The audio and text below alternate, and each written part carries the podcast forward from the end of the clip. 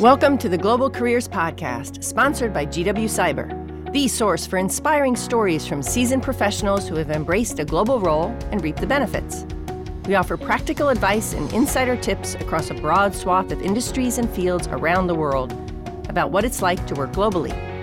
If you love adventure and thrive on taking risks and operating outside your comfort zone, join us as we explore the ins and outs of pursuing an international career. My name is Stacie Nevadomski Berdan, and I'll be your host. Our first season dives into what it's like working globally through the pandemic and the outlook for global careers in a post COVID 19 world.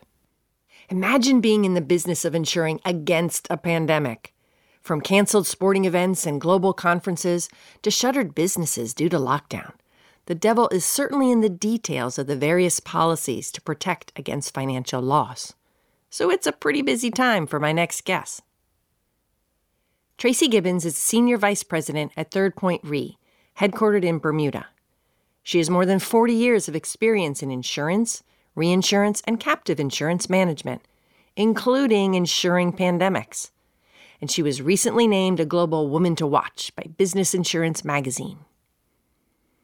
In our conversation, Tracy takes us into her world of dealing with the effects of the pandemic on all sorts of organizations. She explains the many avenues students can take if interested in pursuing a career in her industry, emphasizes the speed at which the business world is moving, and the need for flexibility and diversity of thought to be able to embrace the changes ahead. Join us as she shares personal stories and anecdotes that bring her global story to life in a very colorful way. Welcome, Tracy. It's a pleasure to have you, and I am so excited to talk with you. For starters, I'd like you to explain what it is you do. What is the reinsurance industry? Well, Stacie, you're probably very familiar with insurance. Oh, I work in reinsurance. Reinsurance companies insure insurance companies who want to pass on exposures that cumulatively might be more than they're financially able to retain. By selling a company reinsurance cover, what we're offering them is a contract, a piece of paper that promises to respond in a particular way given a set of prescribed circumstances. There's a huge amount of trust in this relationship between the two parties, and the premiums and insured values are, are often very high, often tens of millions of dollars. The insurance companies use a reinsurance broker who will be the intermediary. So my time is split between spending time talking to this reinsurance broker and the original insurance company. In addition to what I do internally, we have administrative staff who handle putting the details of the risk into our computer systems. We have actuaries who help me calculate the probability of a loss happening. We have finance people who manage the investments of the premium, claims professionals for when, when a loss happens, and they deal with any claims as, as well as, you know, in addition, we have the usual administrative staff that, that all offices have. Um, my team, whilst we work in many different areas of cover, where I specialize is terrorism and pandemic exposures. These exposures can cover buildings, they can cover loss of income, people getting killed or injured, or even medical costs. That's fascinating. And, you know, to be honest, it's a field that I had not heard much about, actually, never heard about until we met. And I did a little research. Um, it's pretty interesting stuff. And I know that you're passionate about what you do, and your job really seems cool. What is it that you enjoy the most about it? There are lots of things I love about my job. Um, I work with a great team of people who come from many different backgrounds. Um, whilst everything I do is is reinsurance, every day presents me with new challenges. After nearly 40 years in the business, I still seem to learn something new almost every day. Pre COVID, I, I, was traveling a lot to the major hubs where insurance is written and to conferences.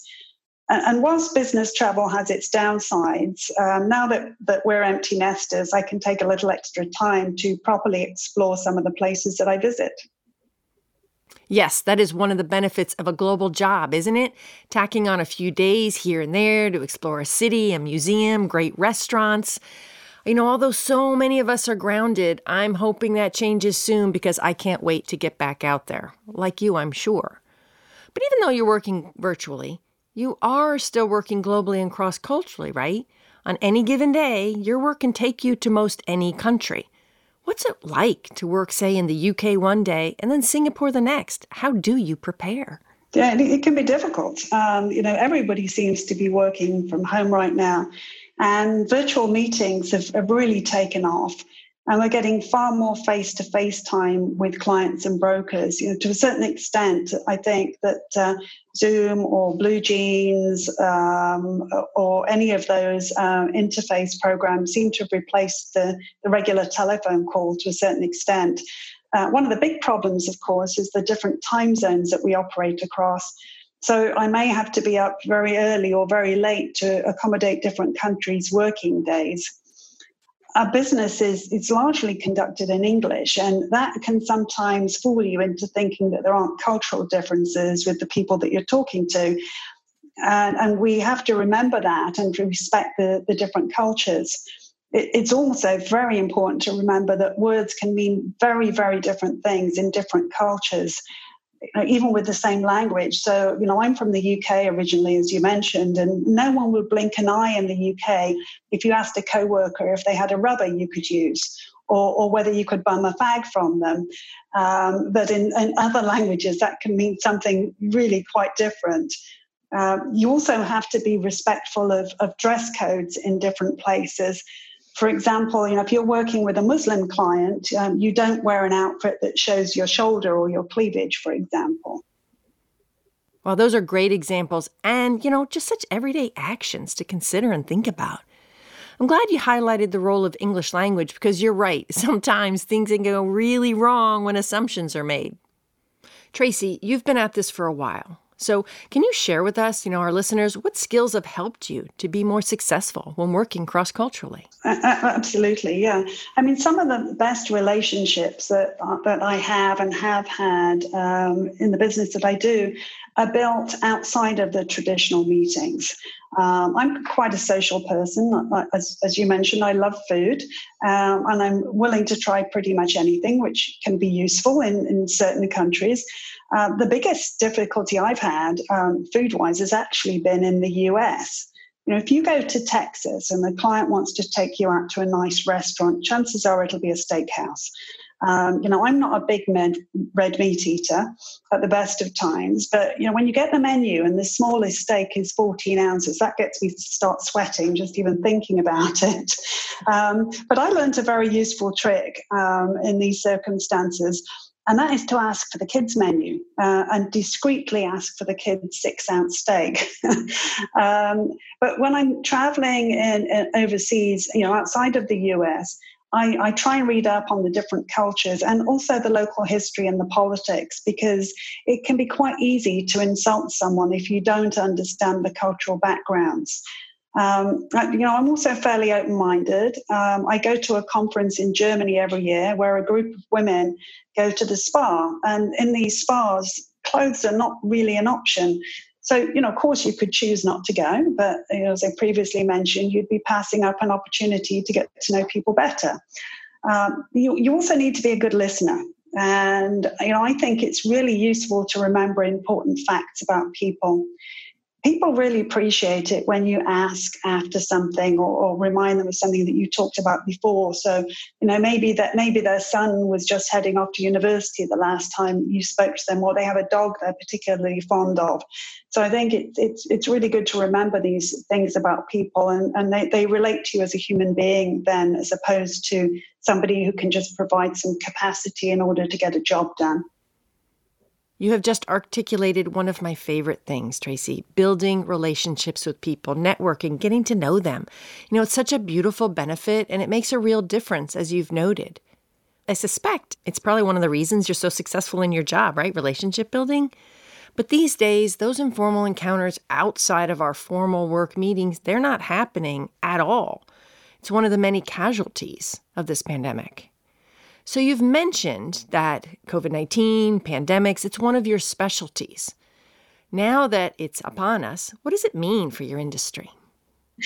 Um, the business side of things, in terms of the risks that we take on, means that we have exposures that can result in claims, and those have to be managed and can ultimately affect our financials. But one of the areas that uh, I reinsure is pandemic. Um, so we're providing coverage to reinsurance companies for the effects of pandemic on their insurance books. And, and we've had to deal with claims and potential claims from several areas. The largest exposure to the insurance industry and, and therefore the reinsurance industry at the moment has come from an area we call contingency. Now, contingency covers all kinds of different things. But one of the big things that it covers is event cancellation. So that could be a major sporting event, it could be an exhibition, it could be a, a, a musical tour. Um, and if you think about all the things that have been cancelled, I've stopped counting the amount of music tours and festivals that have been cancelled and trade shows. All of those are insured in the market for, for numerous things. They will insure the, the ticket sales, but the ticket sales are relatively small. The, the big um, dollar item there are the TV rights.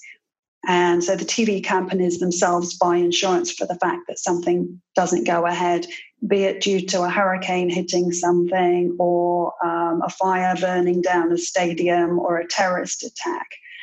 Um, then there's also uh, business interruption for businesses that are unable to open their doors um, due, due to the lockdown. Uh, and that one is interesting because not, not a large number of companies bought insurance for that. You know, people buy insurance for their building getting damaged, but to have a loss from something where your building isn't damaged and you just shut the doors and the, the footfall going past your business disappeared, um, not many people bought that, that coverage. Um, but now, um, with hindsight, people are saying, you know, for the next event, I want to have something. Wow, that's really fascinating. And since so many organizations were not prepared, they must see a very different horizon ahead of them. And one that I imagine keeps you busy preparing for the future now. So your industry must be growing, right? It is. Um, you know, our business is cyclical. So um, we go through what we call hard and soft markets. Soft markets are where coverage is getting broader, there's excess capacity, prices drop, and hard markets, the opposite happens. Um, people are less willing to provide the coverage, terms and conditions on the contracts get tighter, and the, the price goes up. And what happens as a result of the price going up is that you get more people who are interested in writing the business. Uh, this is how the cycle happens. They come in, they they write. There's more excess capacity, and then the price drops. It's it's simple supply and demand. Um, and then there are companies that um, that don't survive um, things. If you think back to 9/11 uh, and the horrible losses that happened there in terms of property and loss of life, um, there were several companies that did not survive in their current form, either became a much smaller company or went out of business. Um, and again, that led to a, a hardening market happening. Well, thanks for explaining that because nothing is quite as simple as it seems, right? You know, there's so much more of a tangled web behind our quick assumptions. So, this makes me think of students. You know, they've had so many ups and downs over the past year. My heart really goes out to them. What skills do you think they need to enter the global workforce now? You know, and in the coming months post pandemic? I think most industries and big businesses um, work on a global basis to some extent. You know, and there are certain skills that have always and will continue to be important across all areas, um, whether you're global or not. But you know, have the ability to know your audience including the cultural and political background or, or even educational differences. Um, recognize your own personal abilities and know your limitations. Be honest with others and, and with yourself. I think it's really important to bring your passion to work. Um, and if you can't do that, you know, think about whether you're in the right job or not. Um, I love doing what I'm doing. I'm, I'm, hoping that's coming across in the way I'm talking about it. Um, and you know, I, I, I fell into doing what I'm doing. I wasn't it wasn't a plan. I'm still trying to figure out what I'm going to do when I grow up, but I'm having fun right now and enjoying it. Um, recognize that there isn't always one right answer or, or a right way of doing something. You know, be inventive, think outside the box.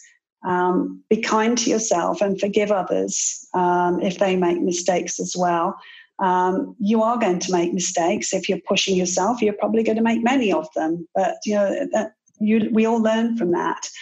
Uh, it sounds a bit cliched, but but be a team player. Um, in the long run, it's better for everybody. Um, never stop learning. Uh, I, as I mentioned, you know, I, I still learn new things every day.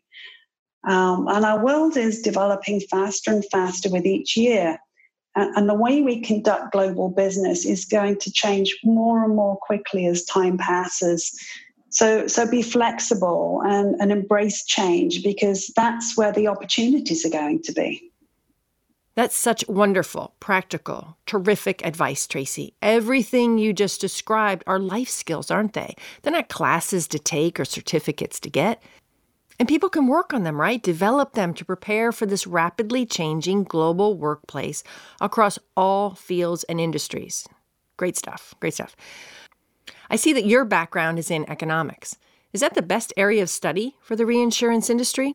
They are. I mean, I, I think, you know, any, any degree or any course of study that you take can have some um, re- some relevance to insurance or reinsurance depending on what area you want to get into. So, yeah, I had more of a business type degree. Uh, my number two in the office actually studied nutrition. So, you know, that didn't really hold her back.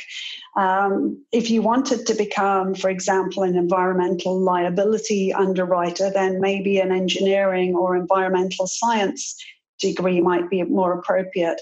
If you wanted to write political risk coverage, then maybe a degree in politics might be be more appropriate.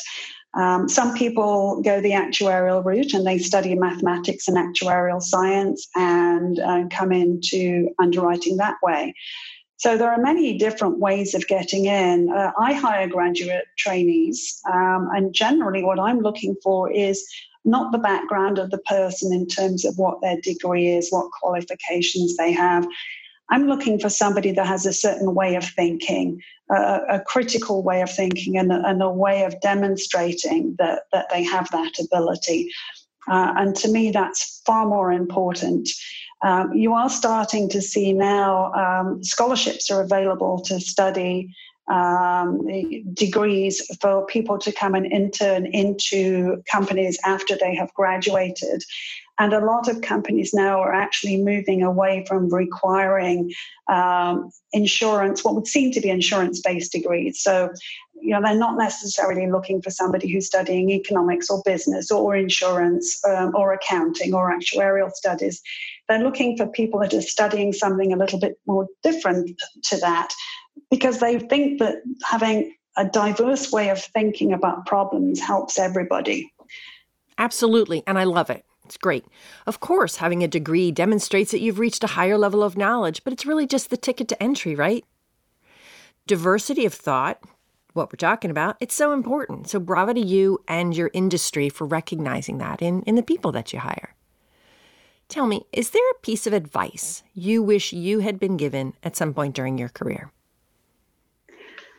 I think I wish somebody had told me to be a bit more patient in, in the early years and to focus on getting experience. We all want to get on really quickly in advance, you know, and be running the company in five years.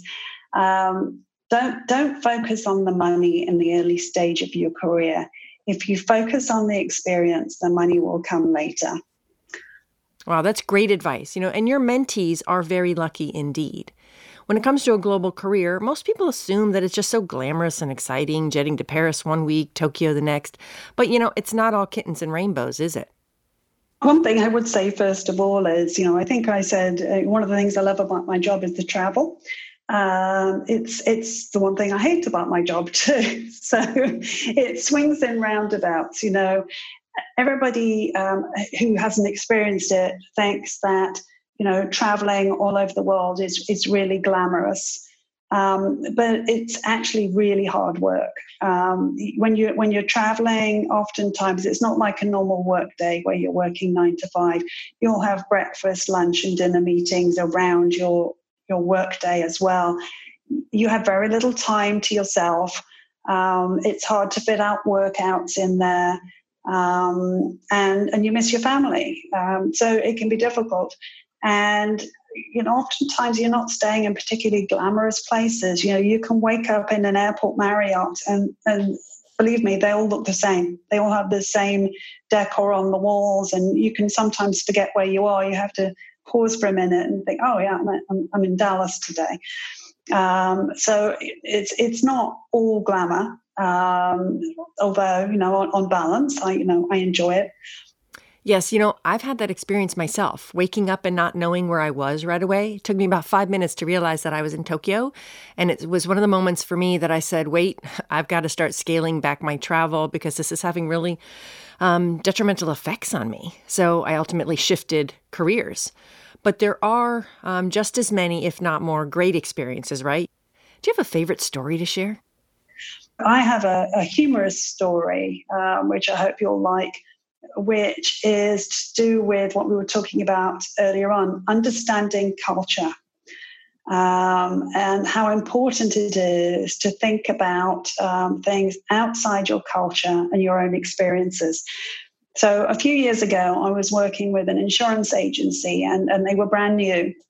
And this was in Europe, and uh, they needed a name. And at the time, there was a trend for Roman or Greek names. They were very popular. I think they thought they sounded as though they'd been around for a long, long time. So they gave the impression that the business was not new.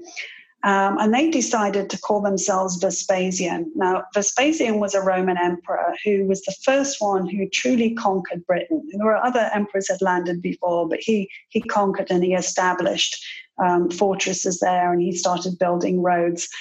He, he was also famous back in Rome because he invented a, a version of an indoor toilet. So he um, figured out how to irrigate a house so that it would remove anything that was in the house.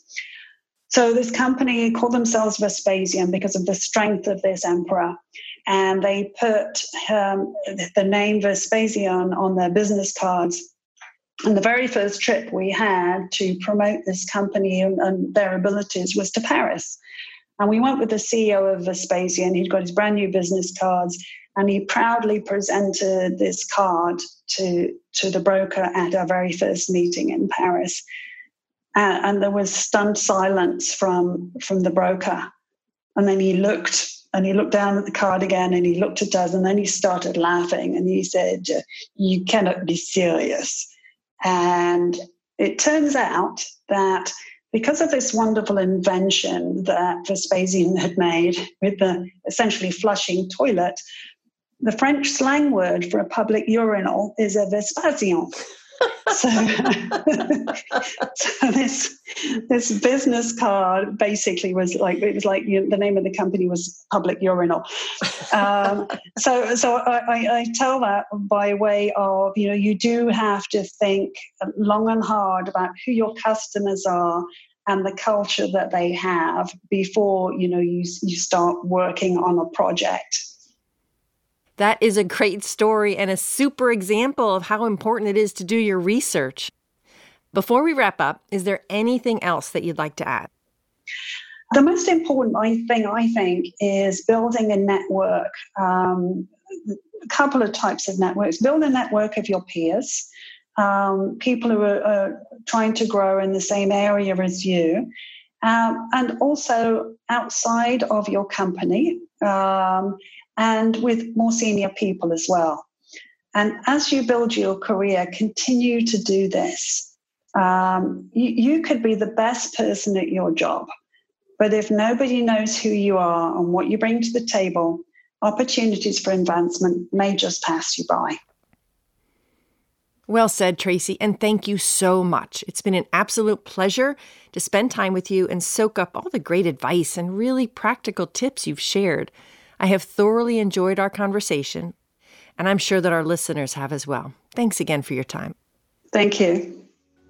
You have been listening to the GW CIBER Global Careers Podcast, working globally through the pandemic and the outlook for global careers in a post COVID 19 world. Join us again next time, and in the meantime, go global.